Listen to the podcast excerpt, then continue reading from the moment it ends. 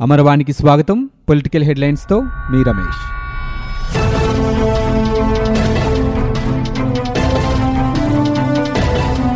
ఆంధ్రప్రదేశ్ ముఖ్యమంత్రి జగన్మోహన్ రెడ్డిపై మాజీ మంత్రి దేవినేని ఉమామహేశ్వరరావు తీవ్ర స్థాయిలో విమర్శలు గుప్పించారు. శనివారం ఉదయం విజయవాడలో ఆయన విలేకరులతో మాట్లాడుతూ దైవ కార్యాల్లో నియమ నిబంధనలను జగన్ ఉల్లంఘిస్తున్నారని మండిపడ్డారు. జగన్ వ్యవహార శైలి భక్తుల మనోభావాలు దెబ్బతీసే విధంగా ఉందని ఆరోపించారు. సంప్రదాయాలకు విరుద్ధంగా శుక్రవారం అమ్మవారికి పట్టు వస్త్రాలు సమర్పించారని మండిపడ్డారు. మూలా నక్షత్రం రోజు అమ్మవారికి పట్టు వస్త్రాలు ఇవ్వాల్సి ఉండగా ఢిల్లీ పర్యటన ఉందని ముందే ఇవ్వడమేంటని ప్రశ్నించారు. రాష్ట్రంలో రావణ పాలనకు ఇది నిదర్శనమని ధ్వజమెత్తారు. జలాశయాల్లో నీరు నిల్వ ఉంచే అవకాశం ఉన్నా అసమర్థతతో సముద్రం పాలు చేస్తున్నారని దుయ్యబట్టారు. కమిషన్ల కక్కుర్తి కోసం పోలవరం డ్యాం ఎత్తు తగ్గింపునకు కుట్ర పన్నుతున్నారని రైతుల ప్రయోజనాలను పక్క రాష్ట్రాలకు తాకట్టు పెడుతుంటే చూస్తూ ఊరుకోబోమని దేవినేని హెచ్చరించారు. వైఎస్ఆర్ కాంగ్రెస్ పార్టీ అరాచకాలతో ఓ మహిళా ఎంపీడీఓ రోడ్డెక్కి నిరసనకు దిగినా పోలీసులు పట్టించుకోరా అని నిలదీశారు. ఆరున్నర లక్షల మంది ఆటో డ్రైవర్లకు ఆర్థిక సహాయం అందాల్సి ఉండగా ఆ సంఖ్యను భారీగా కుదించారని దుయ్యబట్టారు. అధికార పార్టీ నాయకుల మెప్పు కోసం కొందరు పోలీసులు వారికి అడ్డగోలుగా వత్తాసు పలుకుతూ రాజ్యాంగ స్ఫూర్తిని కాలరాస్తున్నారని ప్రతిపక్ష నేత చంద్రబాబు మండిపడ్డారు. సామాజిక మాధ్యమాల్లో ప్రభుత్వ వ్యతిరేక పోస్టులు పెట్టారన్న ఆరోపణలతో తెలుగుదేశం పార్టీ నాయకులు కార్యకర్తలపై వైకాపా నాయకుల ఆదేశాల మేరకు తప్పుడు కేసులు పెట్టి వేధిస్తున్నారని ధ్వజమెత్తారు. తెలుగుదేశం పార్టీ నాయకులు మహిళా నేతలపై జుగుప్సాకరమైన పోస్టులు పెడుతున్నారని తాము ఫిర్యాదు చేసినా కేసులు నమోదు చేయటం లేదని ఆగ్రహం వ్యక్తం చేశారు.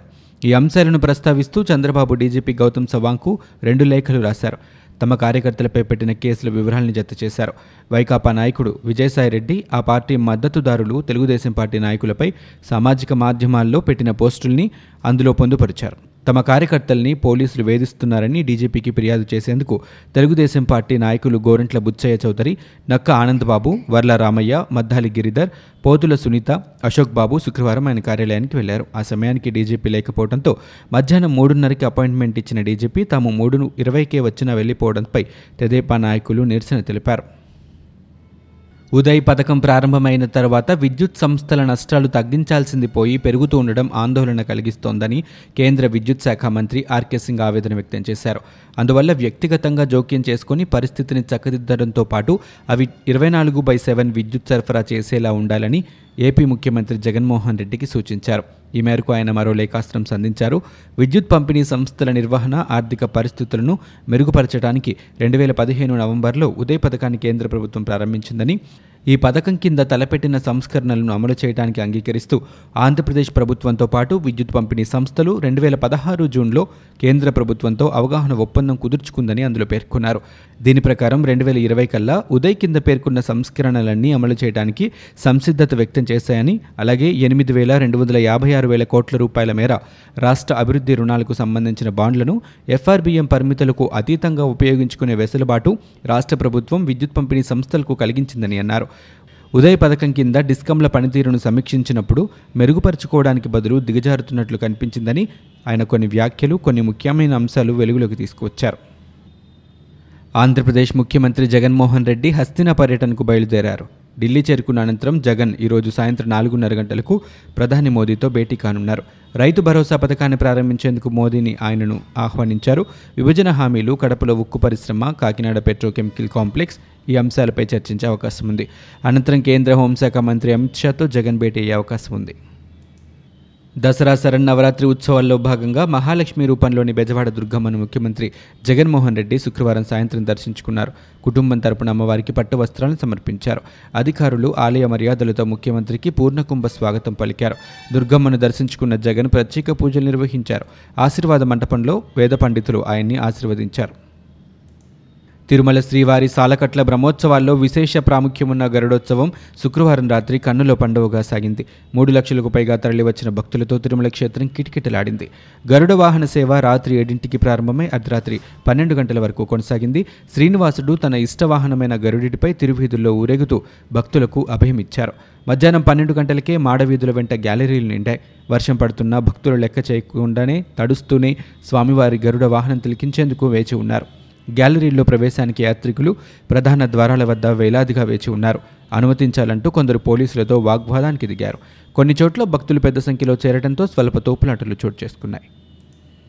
తన ఇంటిపై నెల్లూరు గ్రామీణ ఎమ్మెల్యే కోటంరెడ్డి శ్రీధర్ రెడ్డి దౌర్జన్యానికి దిగారని స్థానిక పోలీస్ స్టేషన్ ఆవరణలో వెంకటాచలం ఎంపీడీఓ సరళ అర్ధరాత్రి న్యాయదీక్ష చేశారు.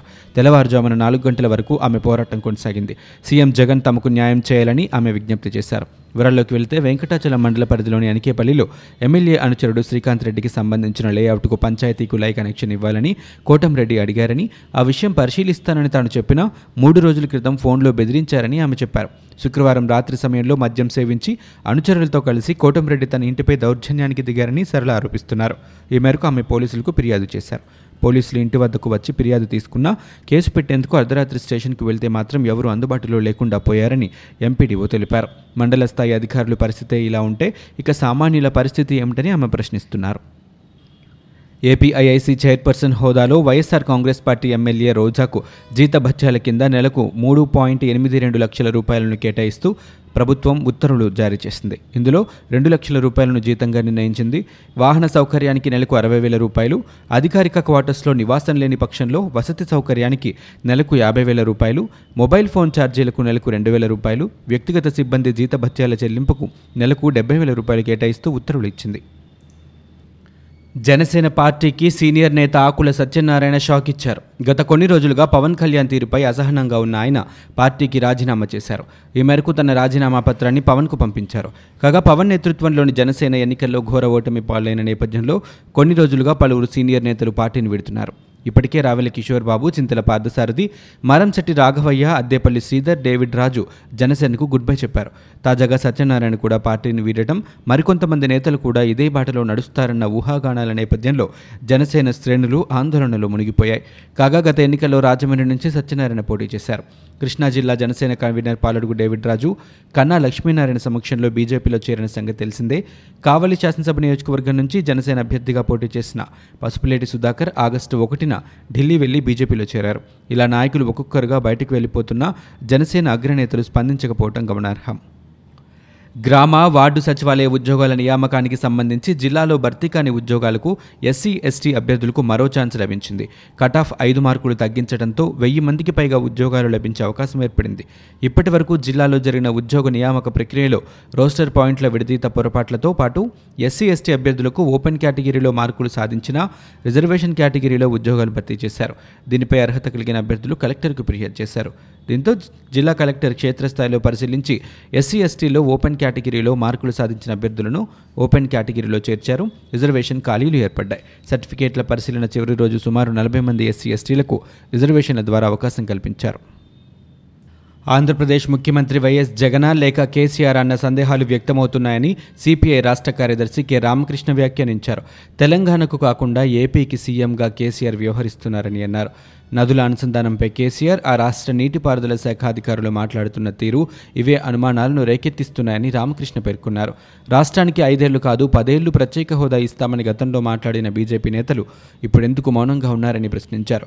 పది మంది జనం మద్దతున్న నాయకులెవరూ బీజేపీలో చేరటం లేదని బ్యాంకులకు వేల కోట్లు ఎగ్గొట్టిన నేతల్నే చేర్చుకుంటున్నారని అన్నారు. రాక్షస పాలనలో మహిళలకు రక్షణ కరువైందని ట్విట్టర్ వేదికగా నారా లోకేష్ దుయ్యబట్టారు. మహిళలపై జగన్ కక్ష దేనికో అర్థం కావట్లేదన్నారు. అవినీతి అక్రమాలకు సహకరించకపోతే చంపేస్తామంటూ మహిళా అధికారిపై వైసీపీ రౌడీ ఎమ్మెల్యే దాడి చేయడం దారుణమని పేర్కొన్నారు. రాక్షస పాలనలో మహిళలకు రక్షణ కరువైందని మహిళలపై జగన్ గారికి కక్ష దేనికో అర్థం కావట్లేదని నలభై ఐదేళ్ళకే పెన్షన్ అని మోసం చేశారని మద్యపాన నిషేధమని ఇళ్ళ మధ్య సారా దుకాణాలు తెరిచి మహిళలను ఇబ్బంది పెడుతున్నారని ఇప్పుడు మహిళా అధికారిపై వైసీపీ రౌడీ ఎమ్మెల్యే దాడి చేశారని ట్విట్టర్ వేదికగా ఆయన ధ్వజమెత్తారు. తెలంగాణ ఆర్టీసీలో దసరా ముందు సమ్మె ఘంటికలు మోగడం అక్కడ ప్రభుత్వంతో కార్మిక సంఘాల చర్చలు విఫలం కావడంతో ఏపీఎస్ఆర్టీసీ అప్రమత్తమైంది.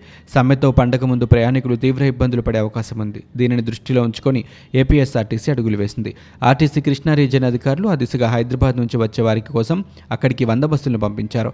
ఈ బస్సులన్నీ శుక్రవారం అక్కడి నుంచి బయలుదేరాయి. సాయంత్రానికి ఈ బస్సులో దాదాపు ఎనభై శాతం రిజర్వేషన్ జరిగినట్టుగా ఆర్టీసీ అధికారులకు సమాచారం అందింది. రాత్రికి తెలంగాణ నుంచి బస్సుల్లో వచ్చే వారి సంఖ్యను చూసి అదనంగా డిమాండ్ ఉంటే ఇంకా బస్సుల సంఖ్యను పెంచి శనివారం హైదరాబాద్కు మరిన్ని బస్సులు పంపించాలని ఆర్టీసీ అధికారులు భావిస్తున్నారు. సమ్మె నేపథ్యంలో ప్రజలు అక్కడి బస్సుల్లో క్యాన్సిలేషన్ చేయించుకుని ఏపీఎస్ఆర్టీసీ స్పెషల్ బస్సుల్లో రిజర్వేషన్ చేయించుకుంటున్నట్లు తెలుస్తోంది. ఇవి ఇప్పటివరకున్న పొలిటికల్ న్యూస్. మరో బులెటిన్తో మళ్ళీ మీ ముందుకు వస్తాం.